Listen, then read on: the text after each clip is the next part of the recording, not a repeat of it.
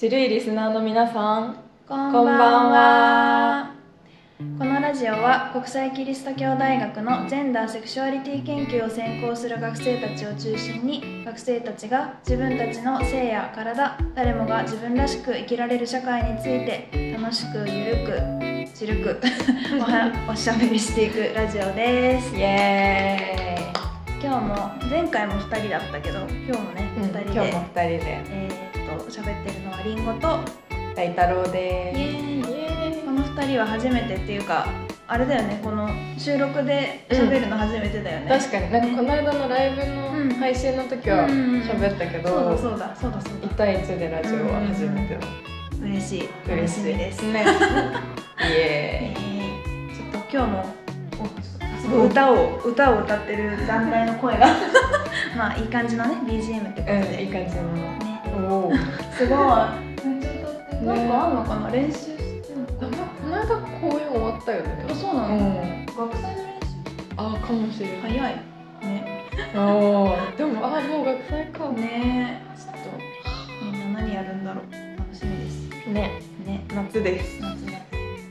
今日喋っていくのは、まあ、あんまりねがっつりしっかりは決めてないけど、うん。特権性とインターセクショナリティっていう2つの話題についてうん。いろいろ話そうと思ってます。はい。じゃあ本編お楽しみに。イエーイ。イエーイ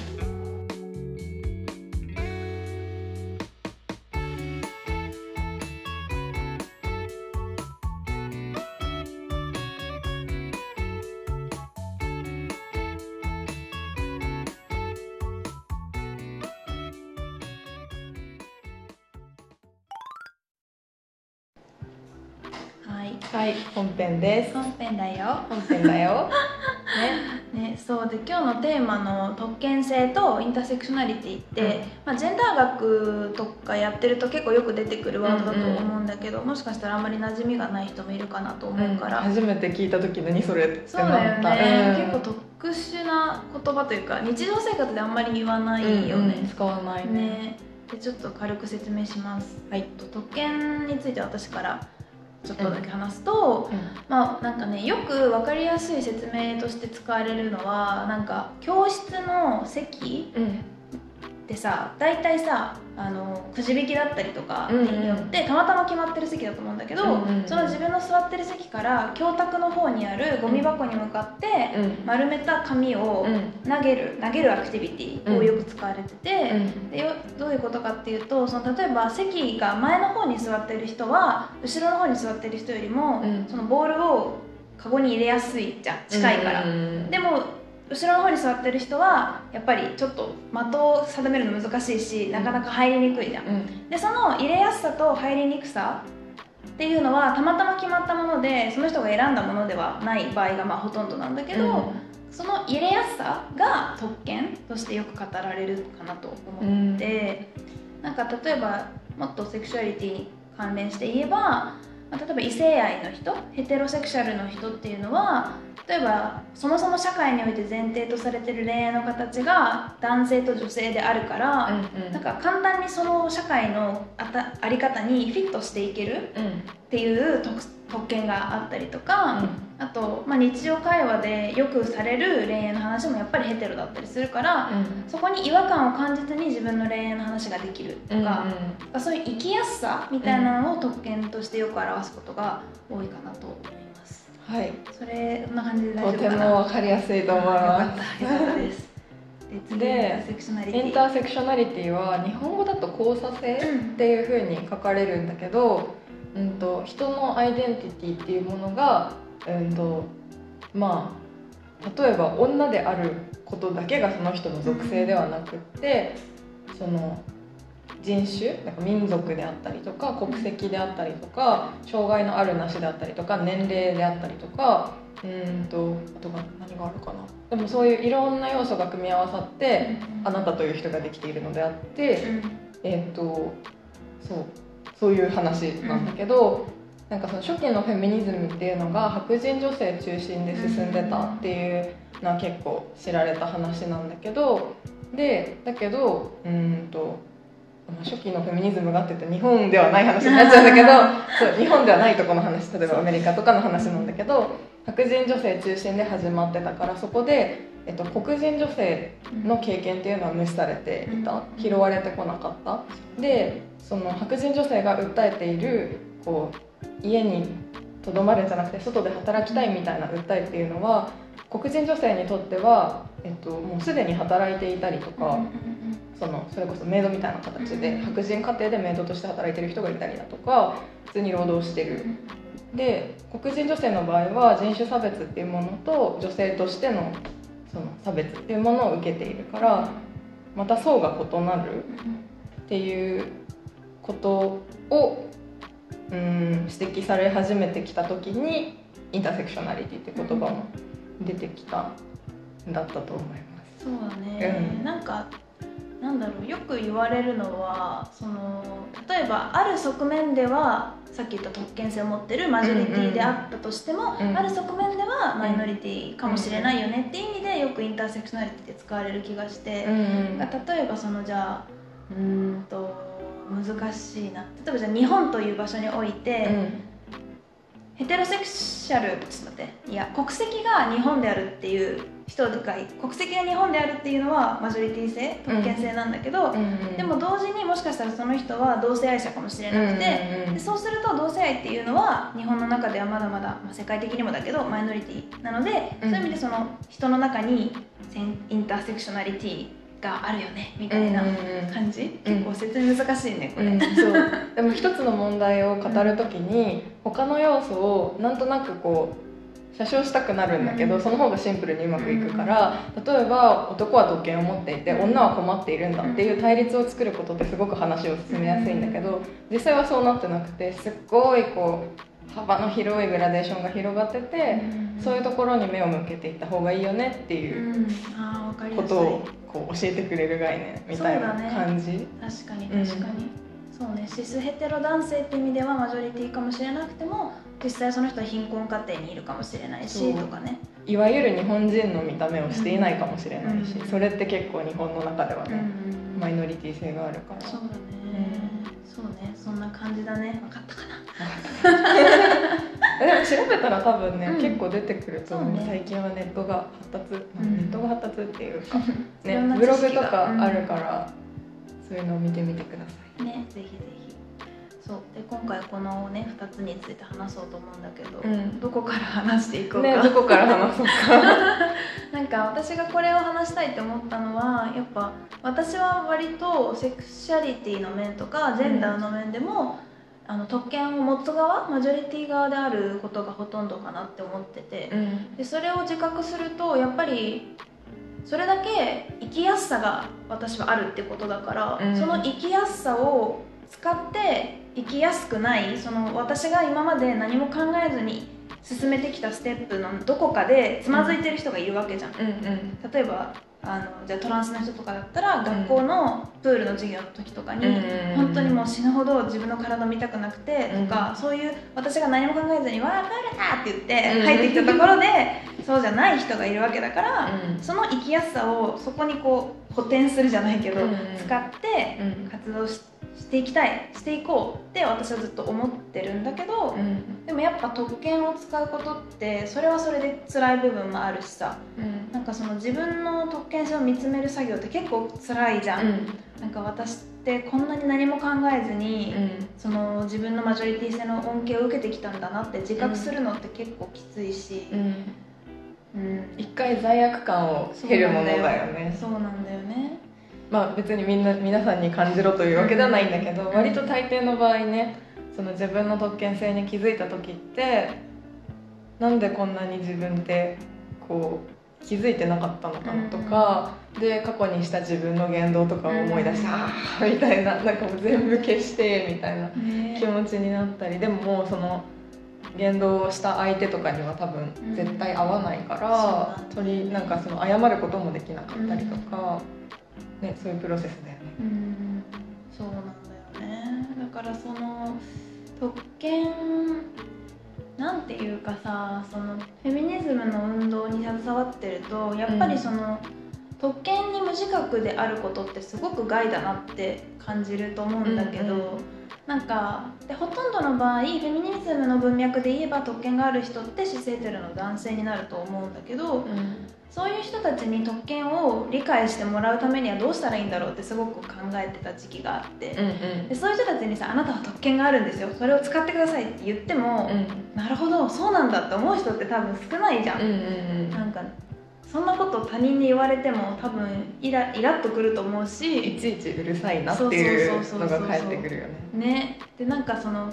いや俺だって辛いことあるしみたいな。もちろんそれはそうじゃん。特権がある人って辛さはあるけどそういう次元の話ではなくてうん。そもそものその今までの壁の少なさっていうか、うん。いや、ね。まさにそういう人に会ったことがあるっていうか、なんか、うん。なんだろうな。こうそういうフェミニズムの話とかを聞いた時に、うん。でもこう自分もすごく辛いのにうん。自分もこう簡単な人生ではなかったのになんかそれをこう特権を持ってるっていう風に名指しされるのってなんか傷ついたって言ってる人がいてまあ、うん、そうだよね。でもなんかその他者の痛みを知ること、うん。なんかたあこの人も辛い思いをしていたんだでその痛みの点では自分はそれを感じていなかったんだってことを認めることは別にその、まあ、彼の人生の辛さとかを否定するものではなくって自分はこういう面で辛かったけどこういう面で辛かった人もいたんだなみたいな風に受け止めればいいんだけどなんかそういう訓練ができねあんまりできてない感じそうだね。本当にそうだね。確かに。その自分の辛さと相手の辛さってさ、うん。同居するものだからそうそうそう。自分相手の辛さを認めたら自分の辛さを忘れなきゃいけないわけではないから、うんうん。確かにそれ大事な視点だね。そう。だからもしかしたらその人が辛いって思っていたこととうん。他者が辛いって思ってたことはつながってるかもしれなくってだからその社会の中で一番こう一番しんどい人って言ったら言い方があれだけど、ものすごく複合的な差別を受けてたりとかする人がこう生きやすい社会になれば結果的にみんなもこう底上げされて生きやすくなるんだけどなんかなかなかそういう発想にたどり着かないっていうか、こう誰かが権利を主張っていうか権利を主張っていう言い方もあんまり微妙だなと思うんだけど、誰かが声を上げるとそれを下からひ引きずり下ろすみたいな光景をツイッターなどでよく見ます。よくよくっていうか前 UN ウーマンのツイートかなんかで見たのかな。なんか権利はケーキの奪い合いではありませんみたいな。よく聞く言葉。うんうん多分海外でよく言われる言葉なん。だけど、その誰かにじゃあ例えば同性愛の人の権利を認めるために、同性愛の人のためのケーキを切ったら、うんそのそうじゃない異性愛者のための権利ケーキが減るっていうことではないじゃん、うん。みんな同じだけ持てるものだから、なんか欲しいケーキは違うからね。そうそうそうそう。だからなんかうん確かにでもそういうねなんていうのかな。減ってしまう相手の権利を認めたら自分の権利が減るとか、うん。相手の辛さを認めたら自分の辛さも減らなきゃいけないとか、うん。そういうふうに思ってる人がもしかしたら多いのかもしれないね。うん。実際はねそんなことないはずなんだけど権どうしたら分かるんだろう。でもさ特権性の理解ってさ自分で気づくしかないじゃんなんか。うんうん。他者に言われるとかでは多分分からなくて、うん。本を読んだり自分の生活の中で何か気づいて、うん。あ自分には特権があったんだって思わないと、うん。多分自覚もできないものだからさ、うん。え本当に思う。なんか自分が、そのフェミニズムとかクイアに興味を持っていたりとか自分で情報を集めていたのがいいつだかこう正確に思い出せないし、まあ、なんかそのコロナ禍で BLM とかがあったのも大きかったんだけど、そう自分もどういうプロセスでそこまでたどり着いたのかがわからないから、なんか他の人なんてもっとさ、違う違う形でうん。うんうんじゃないと多分。そう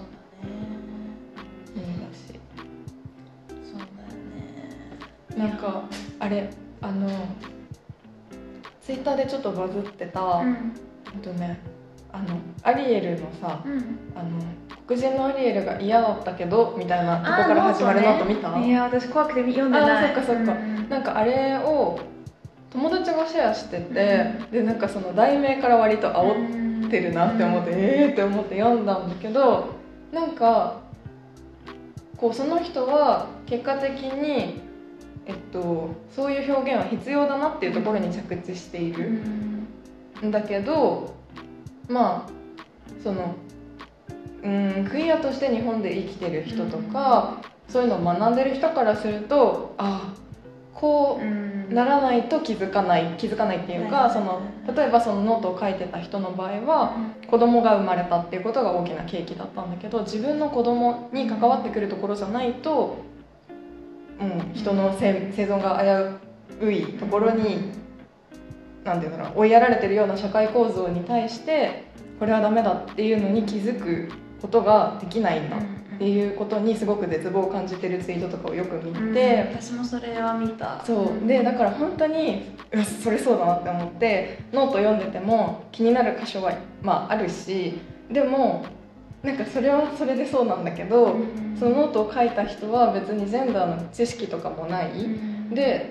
おそらくヘテロとしてシスヘテロとして生きて生きてでその人なりの転換期に至って、その人なりに言語化して書いてなんかそれはそれですごく意味があったなって思ってその記事をシェアしてくれた子もなんかあんまり自分からそういうのをシェアしたりとか普段しない人だったからなんかそういう人にも届く文章っていう意味ではすごく意味があるなって思って。そうだからその何て言うんだろう。気づく過程って本当に人それぞれで多分そこを分析の余地もあると思うの。学術的な面で言ったらなんか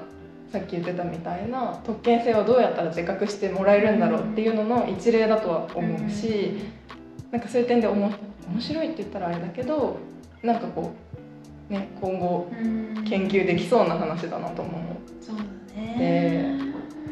やっぱなんかそれってさ今の特権っていう言葉を当てはめて述べるとすれば、うん、そのノートを書いた人は、まあ、特権を持ってる側で、うん、特権があるからこそそうやってある意味悠長にのんびりと、うん、その黒人差別だったりとか、まあ、同性愛の人への差別とか、まあ、LGBT への差別って問題を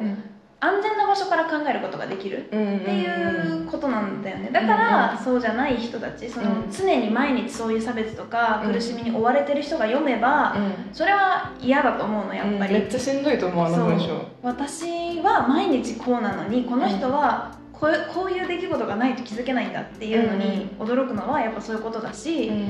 そういう意味でやっぱその,、まあ、そのノートを書いた人に限らず、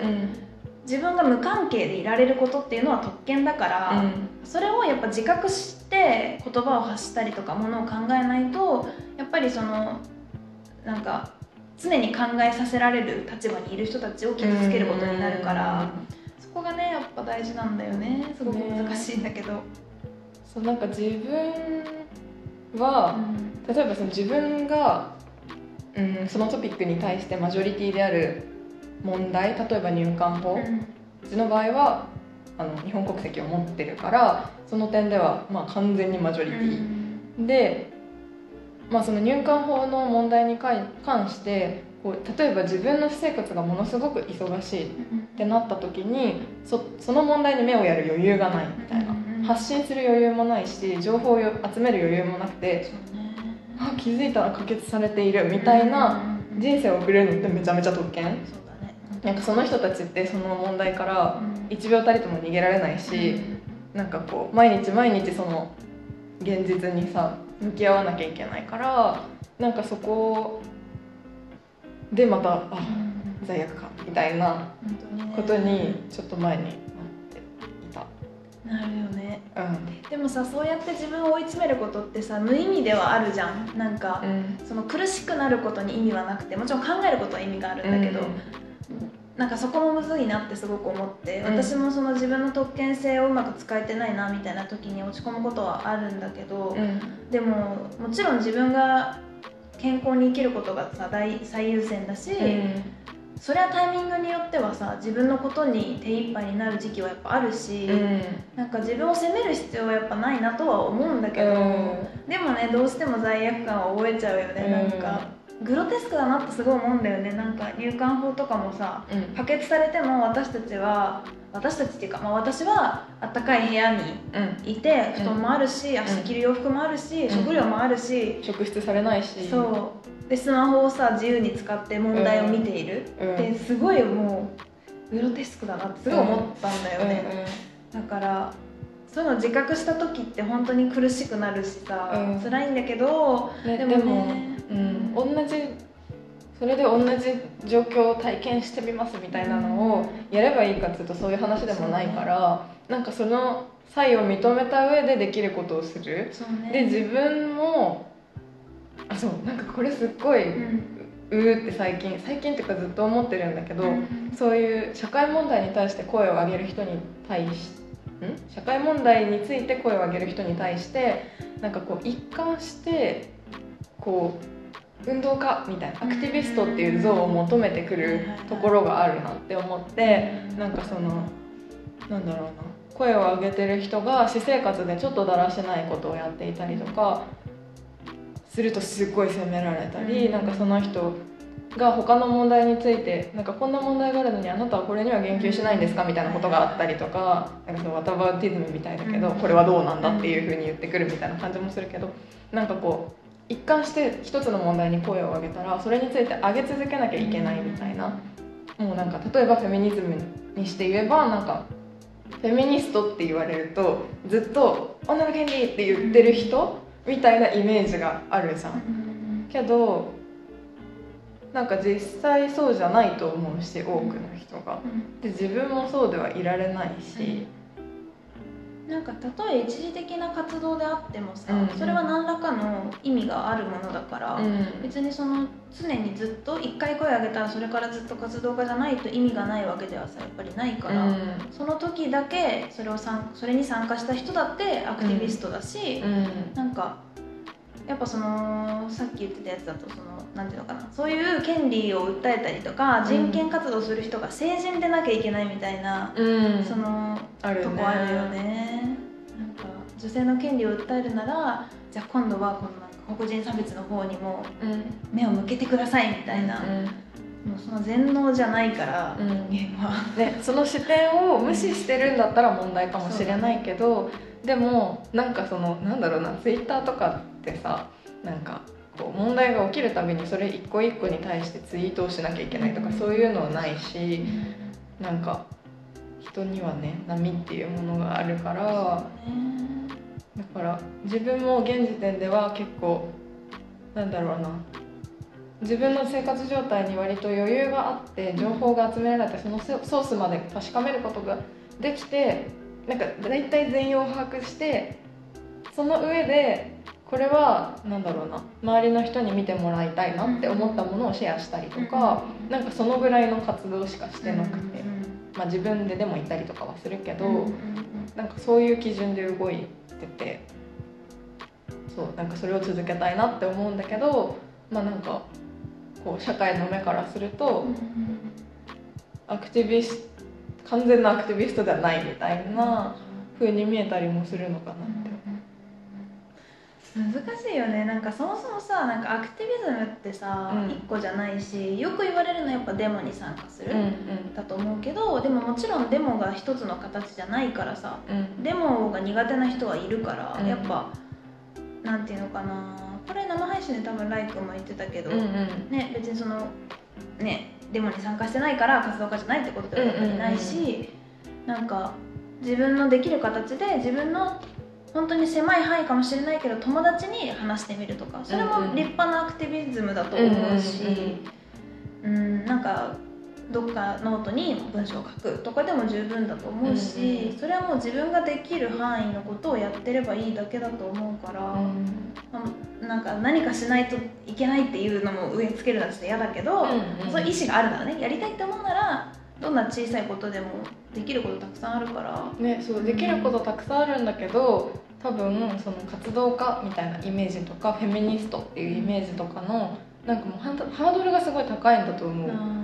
ね確かに。なんかでも自分ってまだよく知らないしとか、でもまだ自分ってそんなでも言ってるわけじゃないし、みたいな。のは自分の中にもあったし自分がフェミニストだって気づいたのもなんか友達が「なんかあフェミニストだよね」みたいなこと言われて「あそうだわ」みたいな瞬間があったんだけどそれも結構それまで名乗れないでいたのはまだ自分は勉強途中だし、なんかこう生活の中で実践を行ったりとかしてないし、みたいなまだまだ私なんてみたいな気持ちがあったなるほどなって思う。えー、なんかねちょうどねこの前読んだ男も女もフェミニストでなきゃ,、そう読んでそれの中にあったフェミニストの定義がすごい良くて、うん、スマホにあるんだけど今操作したらさ マイクに音入っちゃうからそっかそっか。なんて書いてあったかな？えっと私の中ではフェミニストの定義はなんか今だってジェンダーについては問題があるよねみたいな、うんそうだよね。だからみんなで考えてもっと良くしていかなきゃねって思う人がフェミニストの定義だと思いますみたいなことが書いてあって、うん。それいいなって思って、うん。なんか活動してるかどうかとかなんか、まあ、よく言われるフェミニストのイメージとしてそのなんか男嫌いとかさうん。メイクをしないとか、うん。なんかデオドラント使わないみたいな。なんかそういうことではなくて、うん。ジェンダーにもん関しなんていうか問題意識を持っててうん。どうにかしなきゃっていう意識があれば、うん。それはもうフェミニスト男女関係なく、他の性別も関係なくフうんェミニストって言えるんじゃないかみたいな。それすごいいいなって私思ったかも。うん。なんかあの清水明子先生の「あのフェミニストって何ですか?うんうんうんうん。の本の中でもなんかちょっと似た感じのっていうか、こう例が出てて、うん。こうお兄ちゃんがいて妹がいてっていう状況でお兄ちゃんがいつもお兄ちゃんだったか妹だったかちょっと正確ではないけど、うん。なんかお兄ちゃんがいつもこう優遇されていることに対して妹が「お兄ちゃんはなんかお父さんお母さんになんかひいきされててずるい」みたいな、思うことはそれはまだフェミニズムではなくて、ただこう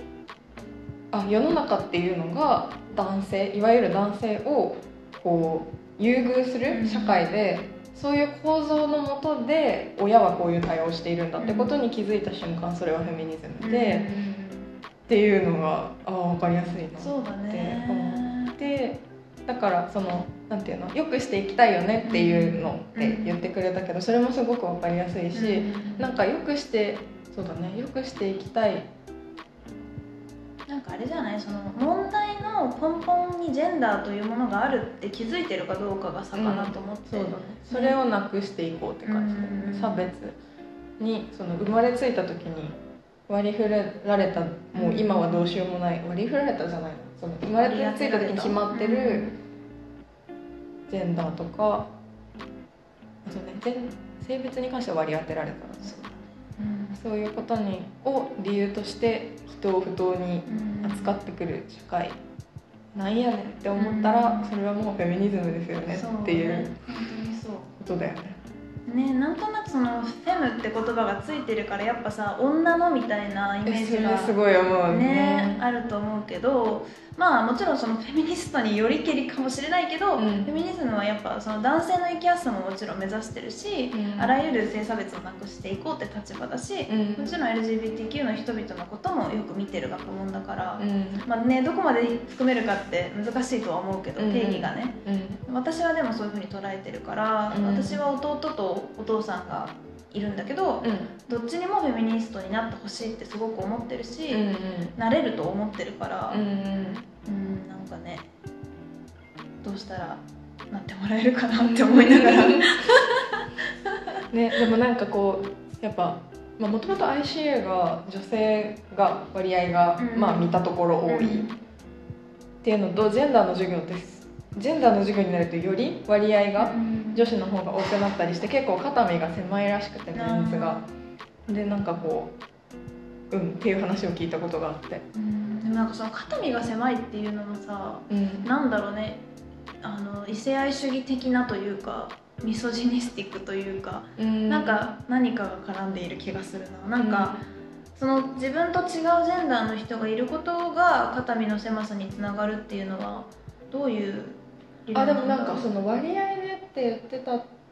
のもあるしなんかなんだろうな。まあ先生の中にも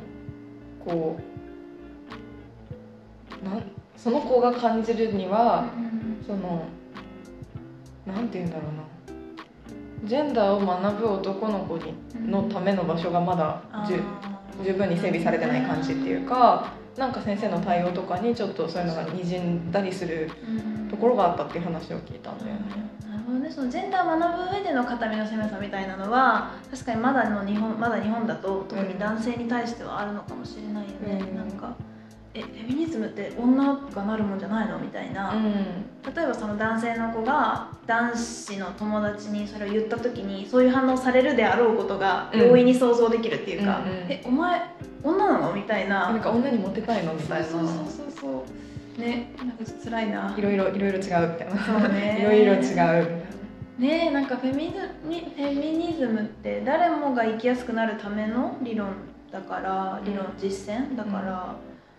ねえみんなフェミニストになろう。勧誘。おいででも本当に宣言したら多分なれるから、ね。差別クソだって思って宣言したらなれるものだからなんかねよね。何かこうなんていうのみんなで共有してる理念とかがまあ差別嫌だねっていうのはあるけどなんかこれに絶対賛成しなきゃいけないみたいなものはないしむしろ衝突し合ってるし内部ですごい衝突を繰り返してこうなんかアンチテーゼアンチテーゼみたいなねね。こう反論に次ぐ反論でこう改善を重ねてきたうん。分野だからなんかうちはすごくそこが好きなのになんかフェミニストって言った瞬間にバッて貼り付けられるイメージがねあまりに固定化されてるっていうかええみたいな特にやっぱツイッターとかでねやっぱフェミニズム叩かれだして近年さ、そこからどんどんその間違ったフェミニズムのイメージが広がってきちゃってる感じもあるから、いやそれは前からそうだと思う、うん、そうだよねなんか難しいね。なんとなくやっぱそのまあ特にそれこそ特権性を理解していないシスヘテロの男性にとっては、うん。本当にフェミニズムって敵に見えるんだろうなって思うのね、うん。なんか俺たちの領域を俺たちのお笑いをみたいな、そうね、そうそう。そう侵害しようとしているみたいなうん。うん。侵略されるみたいなうんうんうん。感じ？なんか友達が前言って友達のその友達ではない本当によく知らないけど、まあ、知り合いの人がなんかあの就活に関することでなんかその女性が増えるとなんか俺があの昇給できる確率が低くなるから嫌だみたいなことを言ってたらしくて。なんかそれは男女の関係ではなくその人が優秀かどうかの話でジェンダー関わらず、うん。優秀ならもちろんなれるっていう社会がうん。正当なわけで、男だから女だからって話ではないんだけどやっぱそう思えてしまううん。のは、そもそもその上に立てるのが男性っていう固定概念があるから思うわけじゃんそれって、うんうん。女性が入ってきたら奪われるってうんいうのは、だから本当にそのいかに社会がこう偏ってるかを理解することがねうん。うん大事だよね。大事だよね。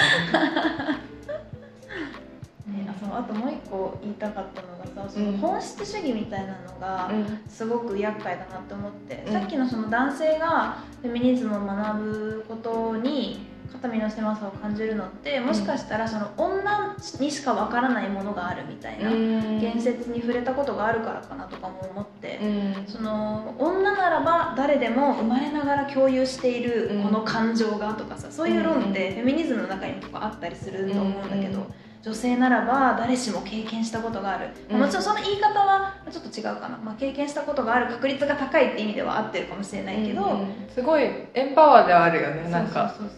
それがすごく機能した時期はあっただろうなって思うよねでもやっぱその女だからといってみんなが同じものを共有してるわけじゃないから、うんうんそれこそインターセクショナリティで女性の中にもうん。立場が全然違うから、それこそ白人の女性黒人の女性でうん。経験することはやっぱ違うから、あとほらあれ生理がきつい女性とうん。うんうんそうじゃないいや女性そうだね。まあ女性っていうか生理があるのは女性だけじゃないんですけどうんうんうん。そう生理あのねつくたべ読んだの。うん。つくたべをバーって買ってうんうんうん読んだんだけどそう生理が重い人と軽い人が登場してすごい良かったんだけどそう女性の経験ってねなんてものはね幻想ですよそうなのねだからやっぱフェミニズムを語る上で私はそういう言い方しないようにしてて、うんうん。なるべく私はフェミニズムを理論化した方がいいと思っててなんか、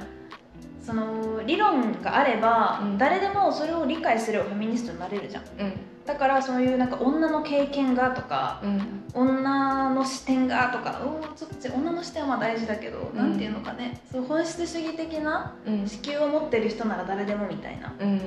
わかる。うん。でそれが元になったフェミニズムみたいな。うん。のだとやっぱり敬遠されがちになっちゃったりとか、いやうん。私女じゃないしなみたいな、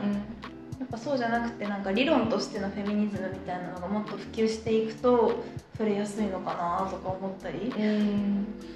まあでもそれって本当にこうマスキリンな構造に近づけていくっていう。そうでもまあそうした方方が今の社会では分かりやすいっていうのもあるよね。確かにね。なんか多分そのなんだろうな母性とか子宮とかうんうん。うんこう精神的なつながりとかそういうのを打ち出してた時期って本当にそういうものがこう劣っているものとしてうん。排除されてたっていうことを受けてのいやそれそれこそ私たちの強みなんだっていうところで盛り上げてた部分もあると思うからなんかそれはねいやーそこ難しいよね。なんかさそれこそさ女性は感情的みたいなので貶められてきたわけだから、うん。うん。感情を武器に戦いたい気持ちもすごくあるし、感情で敵で何で悪い何が悪いのみたいなねなんかそのもちろん全て理路整然とする必要はなくてなんか男の人に分かってもらうために理論化するっていう必要はないんだけどなんかね難しいよね、うん。なんかそのいわ例えばじゃあさそのトランスの女性とかももしかしたらそういう生まれながらに女が持っているものみたいな言い方をされるとさ、うん。近寄りがかったかったりするかもしれないし、うんうんでもさ逆にそういうあんまりジェンダーを机の上で学んだことがないシス女性にとっては、うん。女なら持ってるって言われた方が分かりやすかったりするよね。だからなんかどっちもやっぱねもうまくバランスをとって持ち合わせていけると一番いいんだろうけど。ででも結局なんかその女っていうところでつながろうとすることに限界があるとは思う、そうね。だよね本当そのトランス差別言説を見てたりとかすると、ねそこでヘイトまき散らしてる人が採用してる論理って過去にその例えば子宮っていうのが女のヒステリーの元になってるんだみたいなさその生物学にいわゆるなんかねエセ科学の生物学みたいなものの言説とすごいこう似てるっていうかさそこに人間の本質を求めるっていうのってすごいそれこそフェミニズムが抗ってきたものなのに生ね物学的男性とかうん。なんか身体女性とかさうん身体男性とかさあーみたいな。でもそこでなんだろうな学べよっていうのもわかる。なんかうーってなる。なんていうの？それは特権的じゃない？そう。学べる立場にいるから言え自ることだよね分がアカデミックなところにある程度浸れたから、うんうんうんうんわかる。難しいよね。でもさ学ばないと見えないこともさ確かにあって、そう。過去にこの人がこういうことを言ってるんだよっていうことを知るのは大事なんだけど、でもこの人のこの権威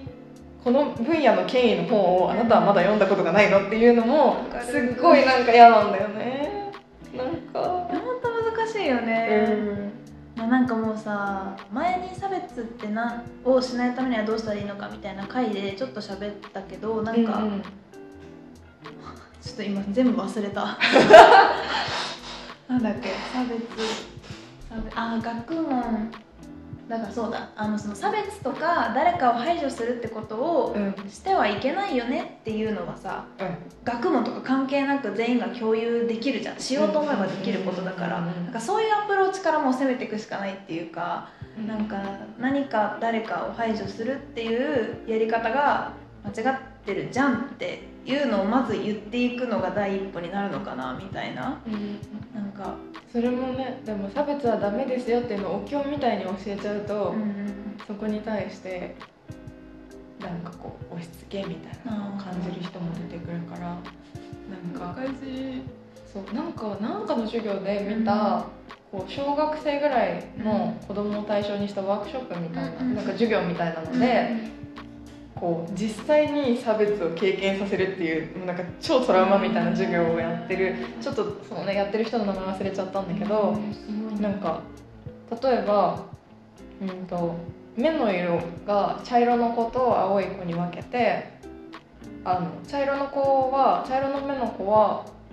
踊ってるのでみたいなことを言ってもう待遇を変えるの完全に。でそうするとなんかテストの点とかが優遇された子だけ良くなって優遇された子は点が高いんだけどももう一日中そのなんていうの順番とかが後だったりとかみんなから「あの子はなんか茶色の目だから」とか言われた子はなんかテストの点も下がって悲しい気持ちになってだけど次の日ぐらいに急にその立場が変わるの、あ間違ってましたみたいな、うんそうするとまた待遇が変わって、でそうそういう経験を通してみんなはどう感じましたか？みたいなことを聞いてですごい悲しかったとか、まあ、なんかそれを子供に対してやる倫理面はちょっと問題がある実験っていうか授業だったとは思うんだけど結局人ってそういうなんかその身体的な特徴とかを理由にその変えようがない部分を理由に差別されることの辛さっていうのは経験してみないと。なんか自分から気づかないと分かりづらい意識なんだろうなって思う、うん差別も人権も。でもそういう授業ができるようになるのって何年後なんだろうね。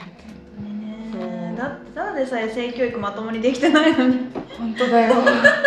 本当だよ。歯止め来てやめてくれませんみたいな、ね本当に腹が立つようんね腹が立つね。ねこれはもなんかね性行同意年齢は上がったけど。うそうだね。まあ希望はゼロではないと思うし、うん。変わうまくいい風に変わってきてる部分もあるんだけどね。でもやっぱりまだまだ足りないし、うん。なんかフェミニストの人ってすごく手厳しいなって思うの。なんかいい意味でね、うん。なんか見てるとみんなその満足しないからうん。例えばその性行同意年齢が上がってうん。性犯罪、えっと、同意のないうん。性行為が性犯罪犯罪になったっていうのは、まあ、進歩だけどそこで満足しないじゃんみんな、うんうん。さらにもっとこれがあるっていうのをどんどん言うから、ううぜえなって多分思われるんだろうなって思うの、んうん。でもそれが私はもう大好きかっこいいなって思うし、うんうん。本当にそうあるべきだし、ん。どんどんどんどんさらによくさらによくしないと、うん。やっぱり救われないからみんな。うん。ねなんか うざいって思われるかもしれないけどね。でもこれからもどんどんさらにさらにってやっていくしかないなって、うーん。なんかうん。あのオーストラリアだったかなサラ・アーメッドっていう人のうん。「feminist killjoy」ってあいうのがすごいいい言葉だなって思う言葉があってその joy 楽しみを kill する殺すっていう、 killjoy っていう言葉を作った人作ったっていうか、うん。そう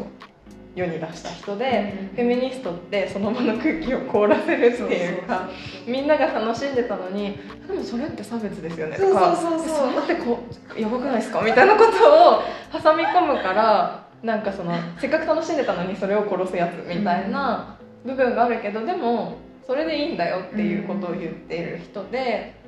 その言葉に出会ってすごいねいいなって思ったっていうかね。キルジョイしてこうみたいな。登場してこう。そう。辛くなったらね仲間で集まって、うん。傷を癒しながらまた次のキルジョイに備えるっていう、次の殺しに。そうそうそう。ね。ねちょっと話尽きないんだけどね、うん。もうそろそろエンディングに入ろうか。本当だ結構経ってる。ねうん。いっぱい喋りました、いっぱいじゃあ喋りました。ねみんなもなんか考えるきっかけになってたら嬉しいな、ね。うん、じゃあエンディングで待っててね。はーい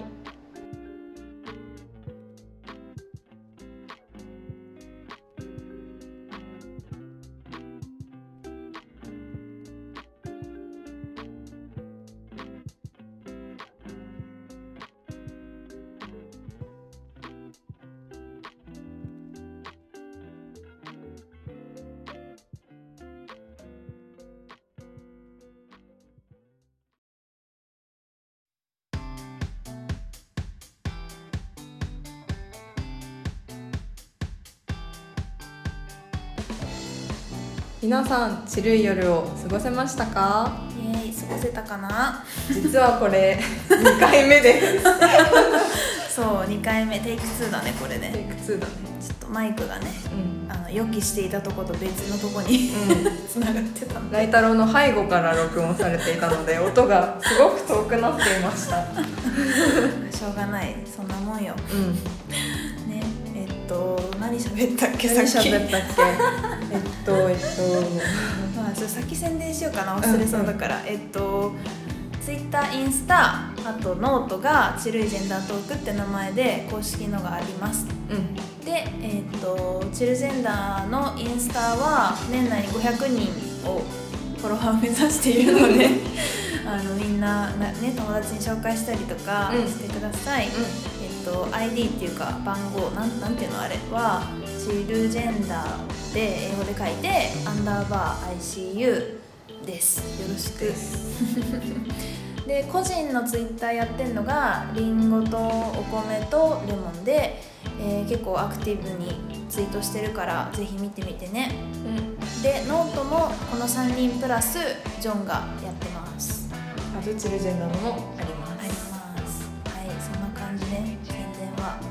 とお便りをください。お願いします。はい。ホームページのあの下の方にスクロールするとそこにフォームが貼ってあるから普通にあの Google 検索でチルジェンダーって英語かまあ普通に日本語でも最近出るようになったのよちゃん。と思った。ね嬉しい。して出てくる。そうなの。だからあの気軽に検索してそこからお便りください。待ってますどんなことでもいいよ。よろしく。夏の楽しみ方とか夏の予定とか教えて。おいい。いいね はいてな感じで、うん。じゃあ今日も聞いてくれてありがとうございましあたりがとうございました。じゃあみんないい夢を見てね。おやじゃあすみねおやすみ